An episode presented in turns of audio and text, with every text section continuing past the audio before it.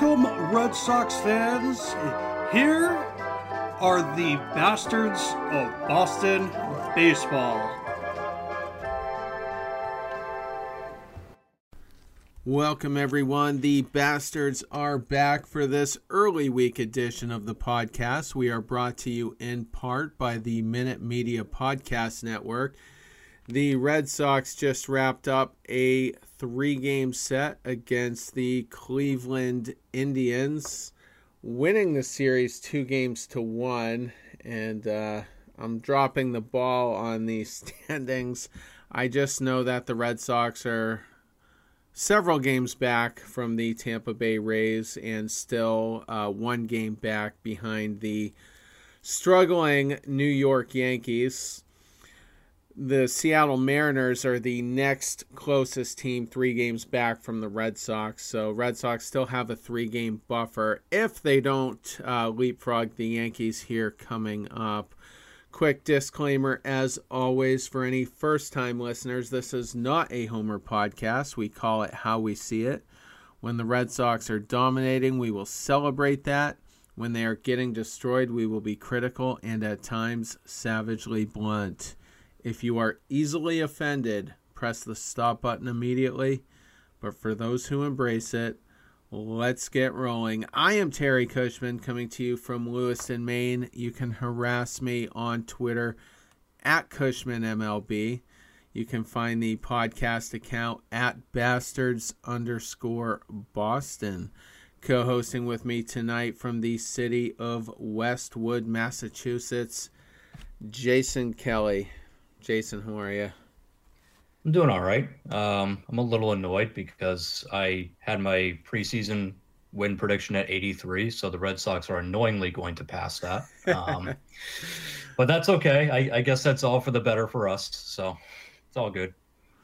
Yeah, you know, it's hilarious because we go on this massive skid that resembled something like 2020 in the in the time frame that that that slump was going on, which really lasted four or five weeks.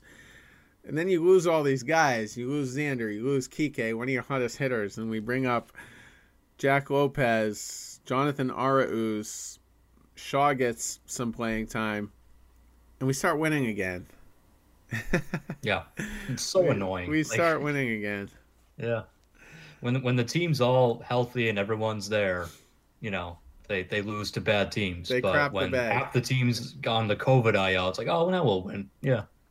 And I forgot Arroyo in there as well, but yeah, so yeah. they they start winning, and, and we were we had kind of reversed the skid before a lot of those guys went away, but you go back a week ago and they all dropped like flies within like a three game period and we're like oh geez now now we're going straight back in the toilet and it, it didn't happen this was the fifth straight series where we didn't lose it. We we've either won the rest of them or tied, uh, like we did with Tampa. So so it's good to see. And, and, I guess Kike was playing catch at the end of this game on the field, so okay. he should be clear. I, I would think he'd probably be back tomorrow.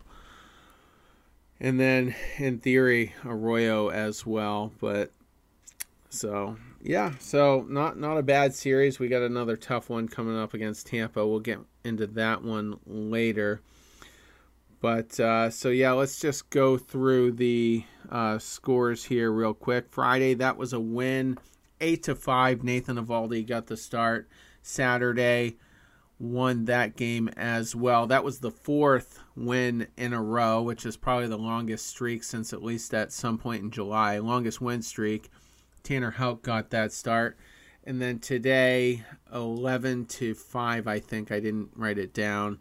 That was yep. with Kutter Crawford unexpectedly getting a start because Nick Pivetta went on the COVID IL uh, this morning.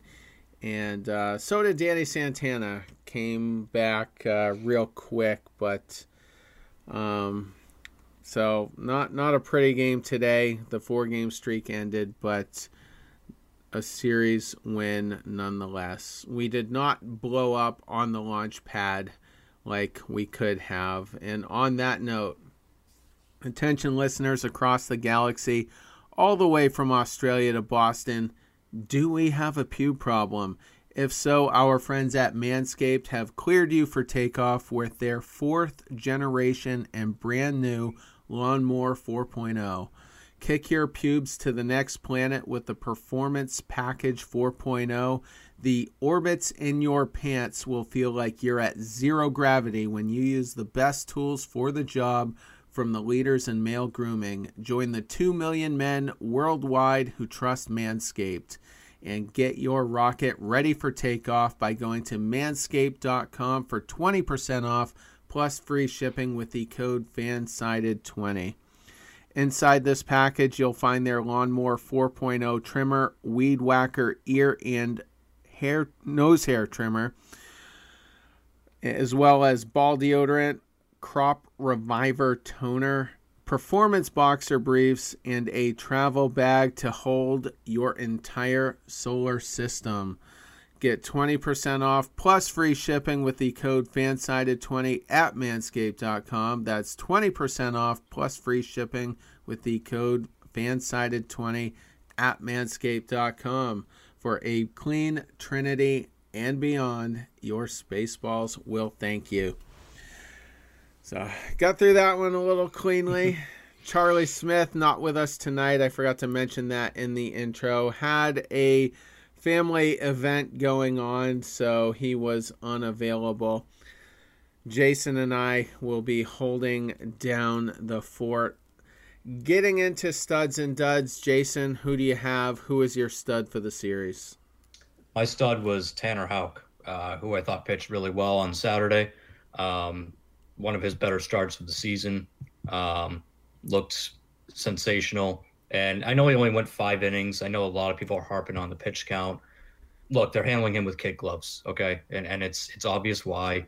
He was hurt earlier in the year. He's a young pitcher. I think they absolutely have him at least penciled in as a guy that they want in the rotation next year. We've debated about that a lot as to whether or not he can actually do it, if he's actually ready. Does he need another pitch? Does he need to be stretched out more? Um, but he showed you on Saturday that he can at least give you five really good innings. And granted, he went up against a weak lineup. The Indians are not a very good team. He had the benefit of not having to face uh, the Franimal. He, uh, you know, Franimal had the day off, yeah, so uh, pretty weak lineup when that guy's not in it. If we're being honest. So, but again, at five innings, seven Ks, didn't walk anyone. His control was much better than his previous start. Uh, threw a lot of strikes and just was out there pitching confidently. Um, th- you know, that's what you want to see out of a young pitcher. So uh, I hope they continue to just let him stretch out, let him find himself on the mound, because I would love for him to be featured in the rotation next year. I think that he's pretty much ready. Um, again, just got to get that pitch count up there. Got to get him used to going through the order a third time because you can't protect him all the time. So, um, good start this weekend, and hopefully there's more of those to come. And one of the more impressive things about his start, he did not give up a single walk. And uh, the seven strikeouts, pretty good. Arguably his best start of the year, I think we could say. Yeah. And notably, his splitter was a lot more effective. He was getting some outs on it. So that with the sinker, the slider, I think he's starting to. They're starting to get a feel for him, but they took him out in the fifth inning because in his previous start against Cleveland, I that I don't know if that was the last start or the start before last, but Cora let him out for the sixth because his pitch count was pretty low. It was in the 70s or 80s, and then he gave up a walk, a hit by pitch, and a home run, and just bam, three runs were were already on the board. So so he didn't want to take the chance, went with Robles, got Valdez in there. Um, that was the better of Valdez's two appearances with two innings. Mm. Had a weird uh, no hits, no walks, no strikeouts line in that uh, in those two innings, but was getting uh, all the the contact outs he needed to. So pretty impressive. I know we have a host on the midweek show that is dead set on Houck going to the bullpen to be a stud oh. reliever, and right.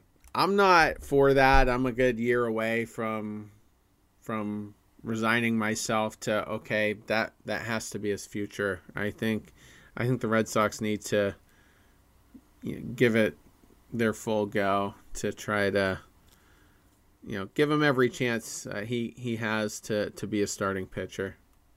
Yeah, I agree. He's at least got the mentality of a starter. I, I think he's a gamer. I think he's a guy that wants the ball. He wants to go out there and dictate the game, you know, in, within his own hands. So I think you at least have to give it a shot. You have to give him a full season, let him really stretch out, leave him in there occasionally against, you know, the, the third time through. Don't just take him out at, you know, 80 pitches because the binder or the analytics tell you so. Um, I think they at least have to give it a shot. I'm not ready to ship him off to the bullpen, you know, after this season. I think I agree. At 2022, at least give him the chance to to prove that he can be a starter. And if it doesn't work out, then figure it out from there. But he's young. He's going to be what 25 next year, I think. So perfect timing. Just let him go in there and figure it out. Couldn't agree more. My stud for the series, I'm going with Hunter Renfroe, who was four for 11. Had a three run bomb in game one, which basically put the game out of reach for the Indians. That was uh, what basically sealed it. And the funny thing about it was there was a runner already on, and I believe there were two outs, and they walked Verdugo because he's been hot to get to Renfroe. And then Renfroe jacks a three run bomb. and that was the end of the game. And he was three for five today. Didn't have much to show for it. Uh, didn't you know? Didn't manage to drive anyone in, but uh, pretty good series for him uh, on what continues to be a much more impressive season than any of us expected. Yeah, he's been incredible this year. Um, for what you're getting out of him and for what little you paid, it's like the reverse of the Garrett Richards syndrome, where it's like we forget how much Renfroe's making because it's so insignificant anyway. And he's just been he's been so valuable all season. And especially with what he is going through with his father and everything, like to come back and still be able to just produce and just pick up where he left off. I mean, that takes some some stones that I don't think any of us uh, could compare with. So um, he's just been so good. And that home run, like, wasn't it on the ninth pitch of that at bat or something? I it was, believe he was really was. grinding it out. Yeah. Yeah. It was it was a bomb. I mean, he really has gone back to being just that that real power threat that he was early in his career with San Diego. Um, and defensively, you can't ask for much more from him. I mean, is he perfect out there? No, but he saves you a lot of runs out in right field. And we've said it before, like Fenway right field is really tough to play. It's there's a lot of guys who couldn't do it. Um, yeah, and he makes it look effortless at times. So, yeah, he's he's been incredible. Um, I hope they bring him back next year. He's got an option, right? So they probably will.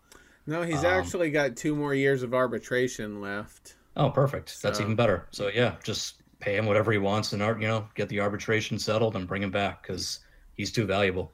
Yeah, and our outfield depth isn't super great. You'll have probably Duran and Verdugo at a minimum, and Kike actually as well, depending on how the second base situation shapes up. But um, yeah, and I was gonna mention something there. Oh, his his arm you field assists, and I think that's because the league knows now. Okay, we're not running on Renfroe, and so you, we just haven't seen very much of it lately, and I I think they're they're well aware at this point not to not to run on him or, or try to test his arm, but yeah, yeah, absolutely. So uh, let's see some honorable mentions. Kyle Schwarber, three for 13, hit a home run, a solo home run in game one on Friday to get the Red Sox on the board. Also drove in two runs on a double up the uh, right field gap and uh, continues to look impressive. He's got something like a 356 batting average with a 450 something OBP. Just out of his mind so far with the Red Sox. And Rizzo struggling, as we've pointed out.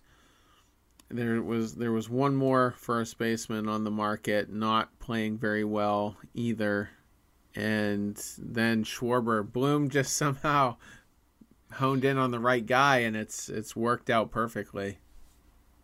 Yeah, it's um, Bloom's looking pretty smart on this one because Schwarber has actually been one of the better bats you could have gotten at the deadline, um, and he's starting to prove that. And I just hope that they don't mess with a good thing. And I kind of want him to stay in the leadoff position, even when Kike's back full time. I just think Schwarber out of the leadoff spot for this team, for what this team can do, is so much more effective. He's, so I hope they keep him there. Yeah, he walks way more, and Kike kind of drifts between being an all or nothing guy, or, and then sometimes he'll just go on a, a tear, you know, with extra base hits and whatnot. But on paper, Schwarber, he's going to get on base a lot more than Kike. So that's an interesting observation. Rafael Devers, only two for 10, but basically saved us in game two. We got blanked all day long, stranding base runners. And then it was the seventh, sixth or seventh inning. He hit a three run bomb and got us on the board. And the entertaining thing about that at bat, and this is what makes Devers so good, it started out as an 0-2 count, and he he was behind, and he took a couple of pitches. It just and was so relaxed about it, and then he worked it into a full count, and there was two outs in the inning, by the way. So one more strike was going to end the inning, and he ended up crushing one to to put us up. It, it was three to nothing at the time, and um, we'll get to Ottavino here in a minute. But but a, a clutch at bat by Devers. Yeah, and another just absolute bomb, and kind of to a difficult part of the ballpark for a left-handed hitter. It was like that sort of that danger corner in left center where it's like it's actually deeper than it looks. You know, it, it wasn't just a wall ball sort of you know that was a real bomb. So yeah. uh, really entertaining at bat, and that was huge because you needed those runs uh, later on in that game. So yeah, another clutch clutch hit by Devers. Yeah, we lose the series if that didn't happen. But yeah, it yep. was r- right up past that that light tower, almost at the end yep. of the monster. So that that is in fact a tough home run, and and Miguel Sano in the in the Minnesota series hit one right to that spot, a little bit higher, and I think it was like 498 feet, something like that. It was almost a 500 footer, and it was apparently the second longest home run of the season. so right, yeah. right about in that same spot. So very, very difficult, like you said. See, going down the list, Alex Verdugo, three for ten. I keep saying we're going to get to Ottavino, but may as well mention it now. Ottavino coughs up three three runs, uh, gave up a two run shot to Franmil Reyes. So the the three run home run Devers hit was essentially wiped out because the Indians came back to tie it. But in the bottom of the ninth, uh, Alex Verdugo hit a base hit out to right field and uh, got I think it was Jonathan Arauz home for the basically the walk off hit. So he continues to have a, a good run here since coming back from paternity leave and it'll be interesting to see where he ends up in the in the lineup once we get Kike and Arroyo back but seems like he he does seem to hit better you know in the in the bottom half of it. Yeah I actually don't mind him down there. Um I think he does produce pretty well there. So and again he just proved over the weekend like that's a guy that no matter if he's up or he's down, you feel pretty good about him in, in a big spot. You know, extra innings or, you know, if you need that big hit, um, you, you feel pretty good about him. So, and that was, that was a situation where there were two out. So it's not just like he wasn't just trying to lift. He, you know, he couldn't just hit a ground ball. He had to drive that thing, and he got a little bit of a meatball, but still, he he drove it and you know hit it right over the right fielder's head. So uh, yeah, it was it was good to see him come come through in a clutch spot like that. And um, if I'm not mistaken, it was also off a lefty reliever as well. It was. Yeah. So it was a lefty lefty matchup. So that's the uh, that makes him an unlikely candidate to do something in a spot like that because you know in the first four or five innings the starter's in and he's going to stay in you know until that point. So you would think that in the first half of the game, he would probably do the most damage since they don't have the luxury of necessarily bringing in a lefty. So, huge at bat for him, and uh, nice to see. Kevin Plawecki, four for nine, played in two of the games, uh, drove in a run in each of those games. Actually, hit a line drive home run up into the monster seats in that first game, and continues to be a very good offensive catcher. Yeah, I'm I'm fully on board with giving Plawecki way more playing time than Vazquez down the stretch here. I, I think Vazquez has sucked this season, and I'm getting tired of like that. Well, Plawecki can't throw runners out argument. Who cares? Does that really matter in the grand scheme of like what this team's trying to do? Like the fact that Plawecki doesn't have a great arm. How many base stealing attempts do you really see against this team? It's it's not really a big part of the game. I'd rather have a catcher who calls a good game, first of all, that pitchers look comfortable with, and then secondly, isn't like a black hole in the lineup. And Vazquez hasn't exactly been black hole-ish. Like he's he's been better than that, but he just I don't know. I feel like he's taken a major step back this year, and I feel like Plawecki is just the right guy for what this team's trying to do right now. I'm not a big Vazquez guy, and it's it's specifically because of the game calling. I just yeah. I don't trust him, and we talk about Tanner Houck and how he had the best the best start of the year, and who caught him today? Kevin Plawecki. So so maybe maybe there's something to that. I I don't know. Cora hasn't particularly been, uh, you know, much of a personal catcher guy outside of Chris Sale. Well, I, I will say it was actually Vazquez who caught Houck on Saturday.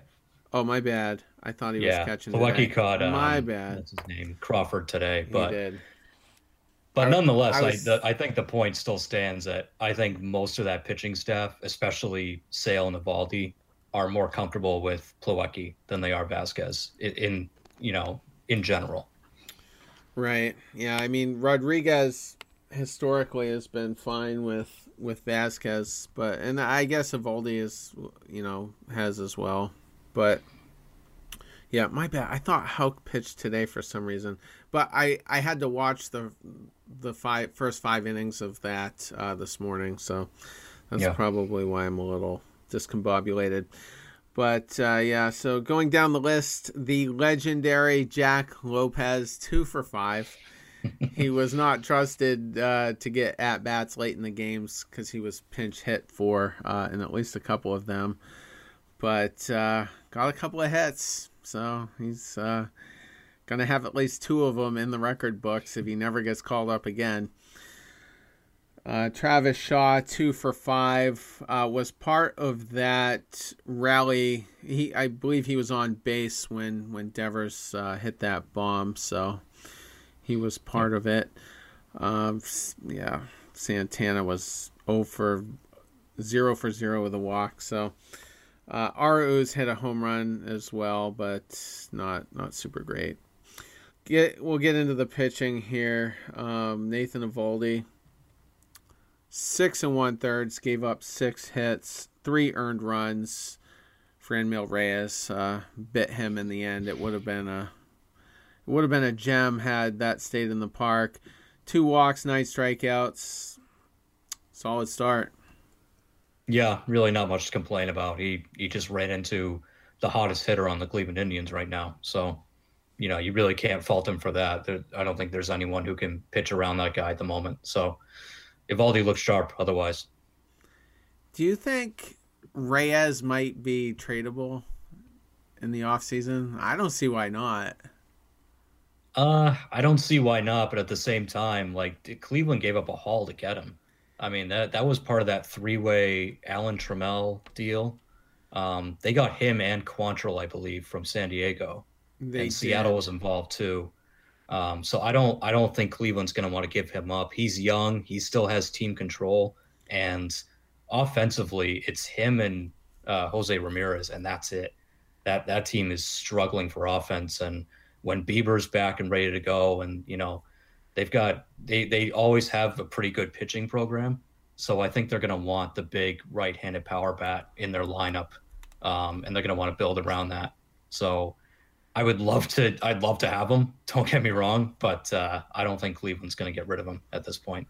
He, he hasn't been super great, you know, until this year, and I just, I guess the question would be is how long of a rebuild is this going to be for Cleveland? Because he's probably got about three years left of control. So, yeah, I could see. I mean, if they just don't think they're competitive, his value would be high now. So that yeah, that was kind of my logic. He's yeah, and he's definitely like a DH. Like he he is a butcher in the field, and I mean you can kind of tell he's just a big lumbering dude. So um, he, his value is purely in his power. Um, so if Cleveland wanted to capitalize on the fact that he's probably going to hit, uh, he's got to have at least close to 30 by now uh, in terms of home runs. I think he's up at like 28 or 29 after this weekend. Okay. So could be they want to capitalize on that, and if that's the case, then yeah, they they they could definitely move him.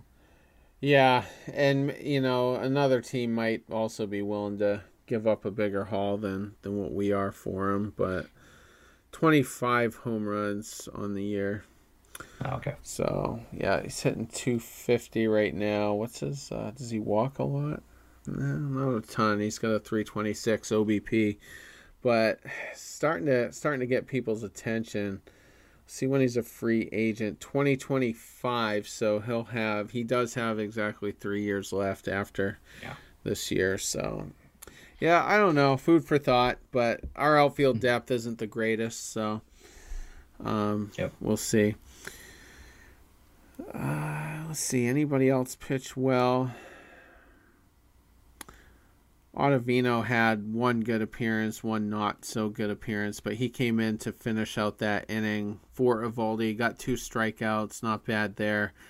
Uh, Valdez got the last two outs. He also didn't have a, a great second appearance today. Gave up five earned in, in the one inning. But on Saturday, when we needed to eat up a couple of innings, he got a couple. So not bad there some guy named uh, Schreiber came out of the bullpen today and yeah. uh, pitched three innings, gave up four hits, just one earned run, struck out five. So probably not a guy who's going to be around for very long, but kept us in it. And while he was in, we were we were rallying and went. It was six to nothing.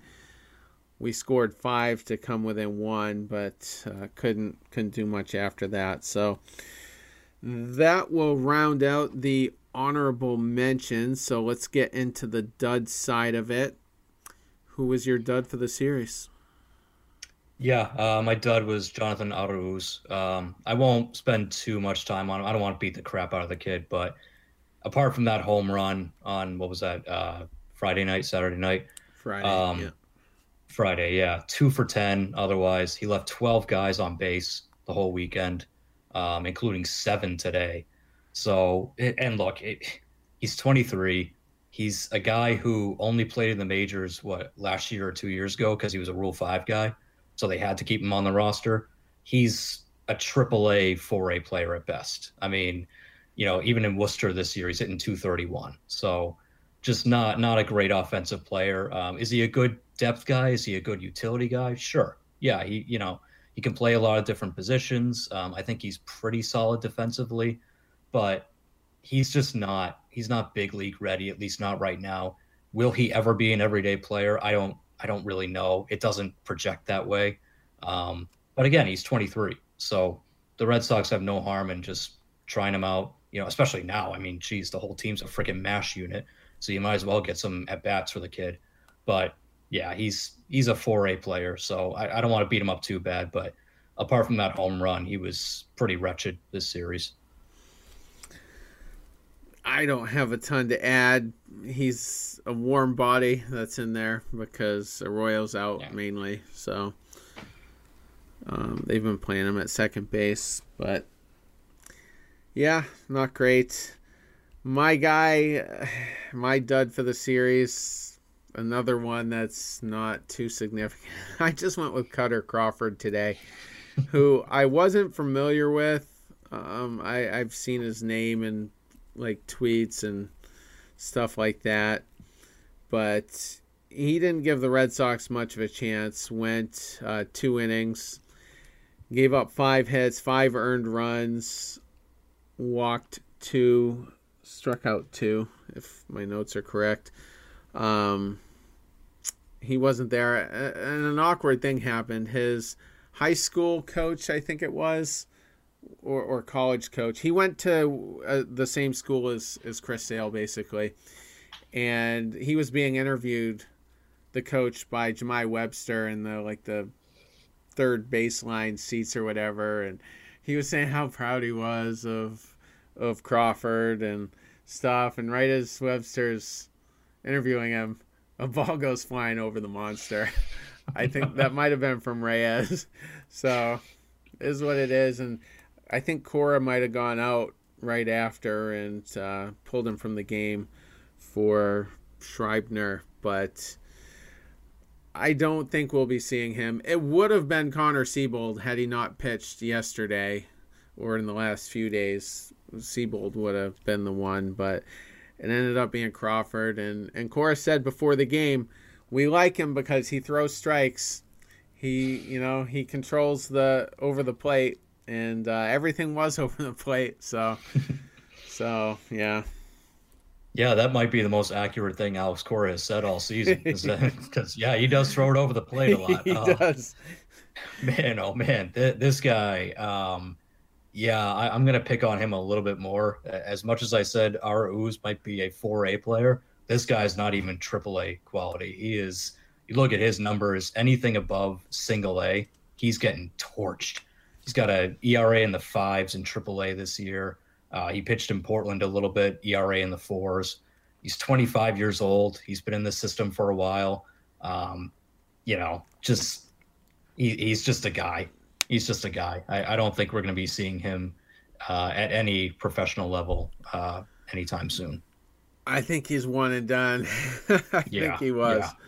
Yeah. And uh, but somebody had to pitch because Pivetta went on the the disabled list, and I, you know, you could go to Richards, but I, I think they just want to kind of ride that that bullpen run he's on and not knock him off of uh, his rhythm in there. So, yep. And Perez also on the COVID IL, so as awful as Perez has been, maybe he would have given us a 1% better chance, but didn't happen.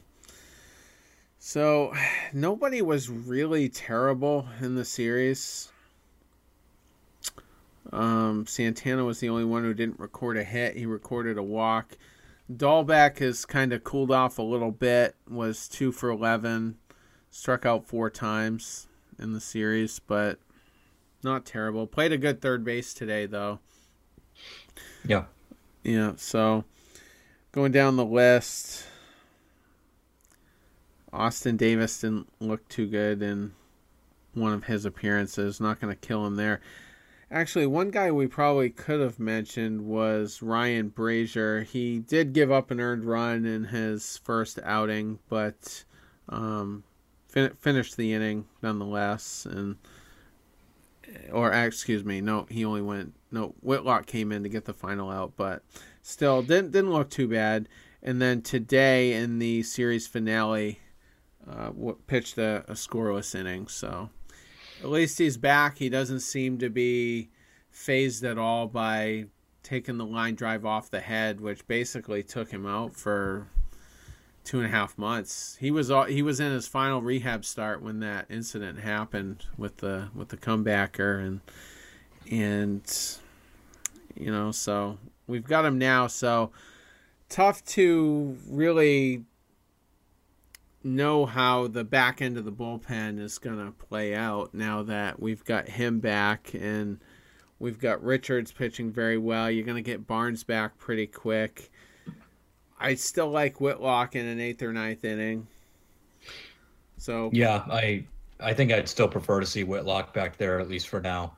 Um, and as far as Brasier goes, like yeah, he I don't I don't think he's anything great. Um, I've said it before. I'm not a big Ryan Brasier guy, but the fact that he's especially now with what's going on, the fact that he's back and he's at least looking somewhat effective, um, I'll take it. And like you said, especially after what he went through, taking a ball off the head, I mean, that ends a lot of guys' careers, not just because of you know, uh, obviously the damage that can be done, but just the psychological aspect of it. I mean, it ruined Matt Clement's career. I'll never forget that when Matt Clement was pitching for the Red Sox and he was a pretty decent guy who came over from Chicago and took a line drive off the head. He tried to come back and just he had the yips. He, he couldn't do it. He couldn't pitch. So the fact that Brasier's able to come back and look pretty decent, I'll take it. Yeah, and I I mean he was okay last year. I mean arguably one of the better relievers. So if he can at least give us that, I think that's still an upgrade over some of the guys we've seen like Sawamura is a guy I'm extremely concerned about. He's on the COVID IL, but his splitter isn't a strike, and the league knows it now. So, yeah, I just that's that's a little concerning because we we had kind of leaned on him in high leverage. So. I think that about does it. There's no one worth really no one really worth dishonorably mentioning in here. Whitlock gave up a, a, run, but you know, not a big deal. His ERA is still like 167 on the season. So we are flying through this episode, so I guess we will get right into the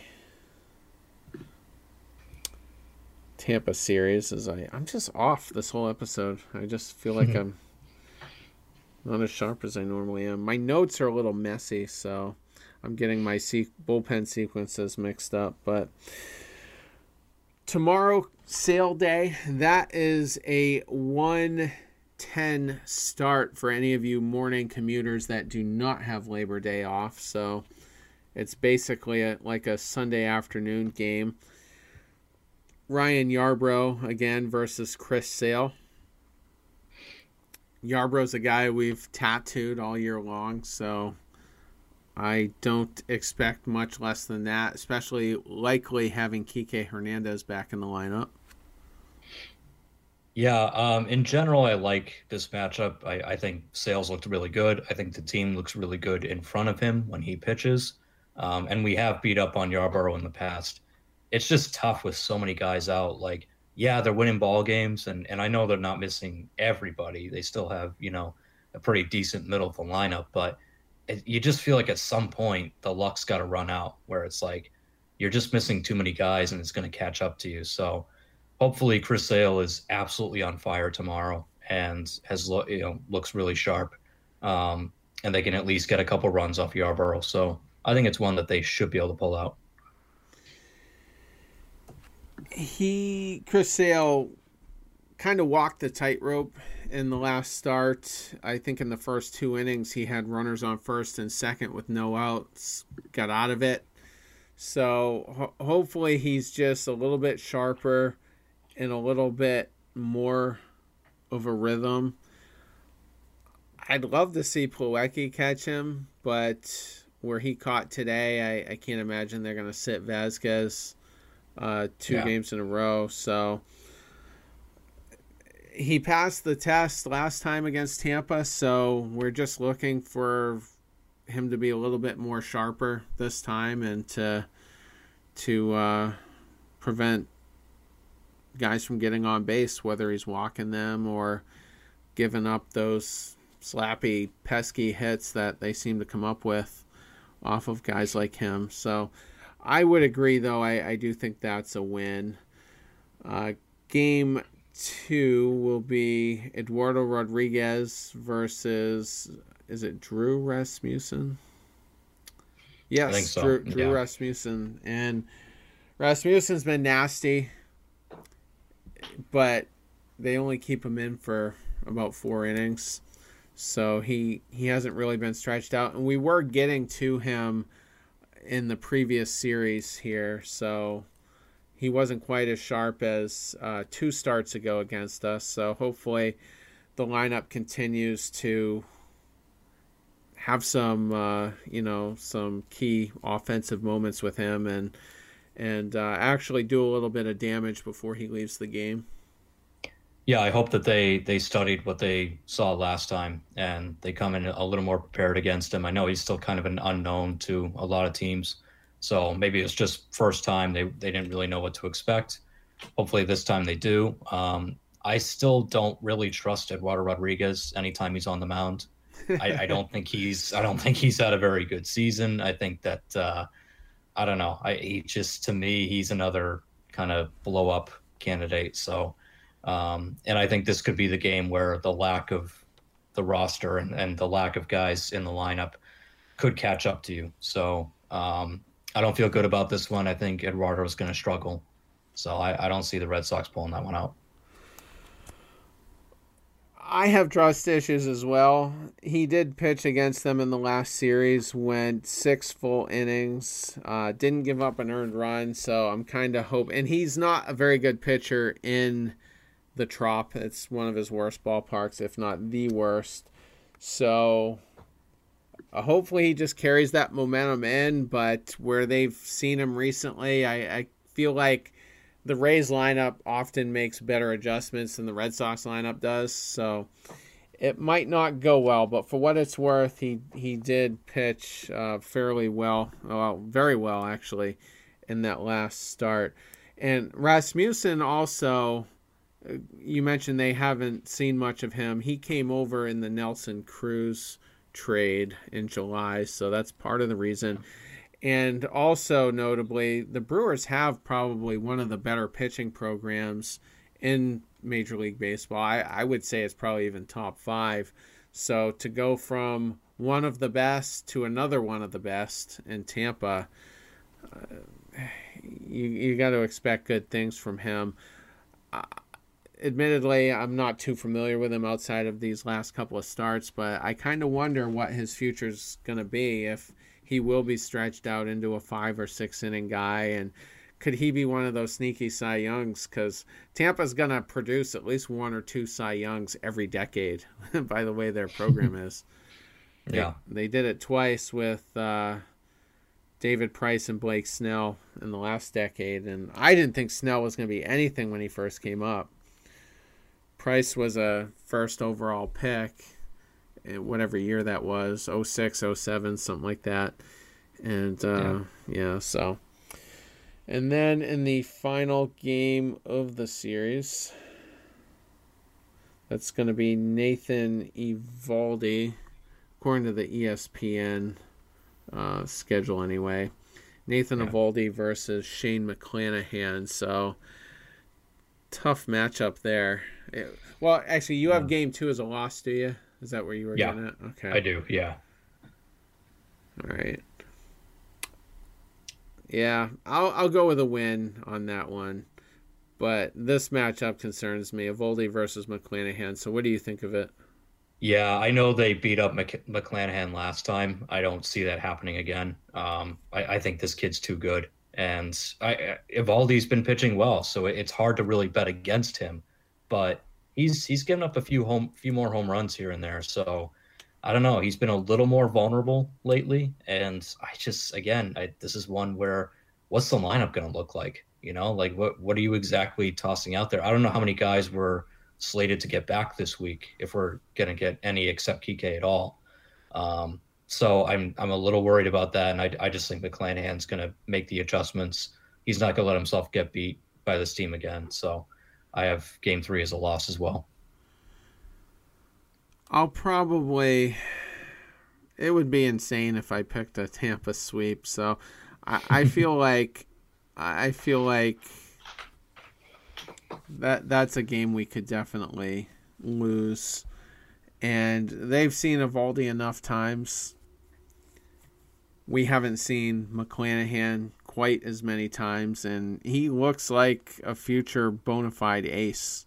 They lose a guy like like Tyler Glasnow, and then Shane McClanahan emerges. Yeah. So it's annoying, isn't it? it's they're so good at it, and yeah. I I hope Bloom recognizes why and is able to replicate that with the Red Sox. And it's not just with the big club here. You, you need those guys in AAA and AA to develop these guys at those levels, and I, I think that's what the secret is to Tampa. Yeah, and and yeah, so you mentioned who we could possibly get back. You could conceivably get back Arroyo. Uh, that will uh, the 10 days should be up uh, at least by the third game of the series. Xander Bogaerts probably won't be uh, until at least this weekend. I feel like it was yeah. what last Friday or so, or maybe no, maybe it was the Tampa. No, it was no, he's in Florida right now, so that was in the Tampa series. So yeah, I guess conceivably by the end of the weekend he could be back. That would be against Chicago. And he was asymptomatic, so I don't think there's going to be any any issues with with him coming back. Yeah. Yeah, and Barnes as well, but I'm just I feel like he's the fourth best reliever in that bullpen right now at best, based on what we've seen from some guys recently. So, or maybe maybe this layoff will will do him some good. Who knows? But but Barnes could be back uh, at any point as well. So you've got the Red Sox dropping it two games to one. Yeah, yeah, I think they'll they'll lose two out of three.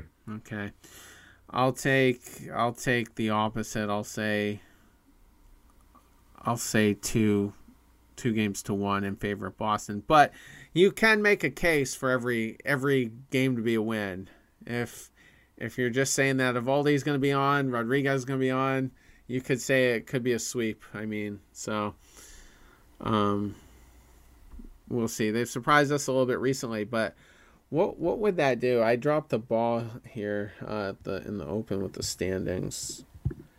So if they were to if they were to sweep, they'd be five back. Okay. They're still eight back at the moment. Eight back, yeah. And even if we were, if we do it, five back is still pretty immense with uh, about three and a half weeks left to go by the yeah. end of it. So they'd have to go on a massive skid.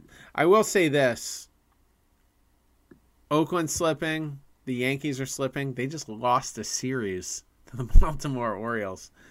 Um, they, for some reason, they cannot beat the Baltimore Orioles. I mean, that's kind of pathetic. And Like if they if they had won all those games against Baltimore, they would be in such a different position than they are right now. It's kind of unbelievable. Yeah. So I think we could get home game advantage. I don't know if that. I, I would think that would be an advantage because of uh, you know right field sketches me out in Yankee Stadium with lefty hitters, but Joey Galloway, uh, Joey Galloway, Dallas Cowboys. I am just off tonight. Joey Gallo. Big disadvantage for him to have to play at Fenway in that game because that's a much bigger right field. So, yes, the Yankees are well on their way to, to being the Dallas Cowboys of uh, of MLB, but that'll be a topic for a different show. So, quick one. Uh, this episode, maybe some of you like that. We try to stop it around an hour. It's been drifting a little bit beyond that, but we've been pretty good about not having a 90 minute episode uh, like they were drifting earlier in the season. So, 24 hours after this one, Hot Take Tuesday will be available. So be on the lookout for that. And then we'll be back on Wednesday night to discuss what did go down in the Tampa Bay series. And I promise you guys, my command will be a little sharper on that episode. Take care.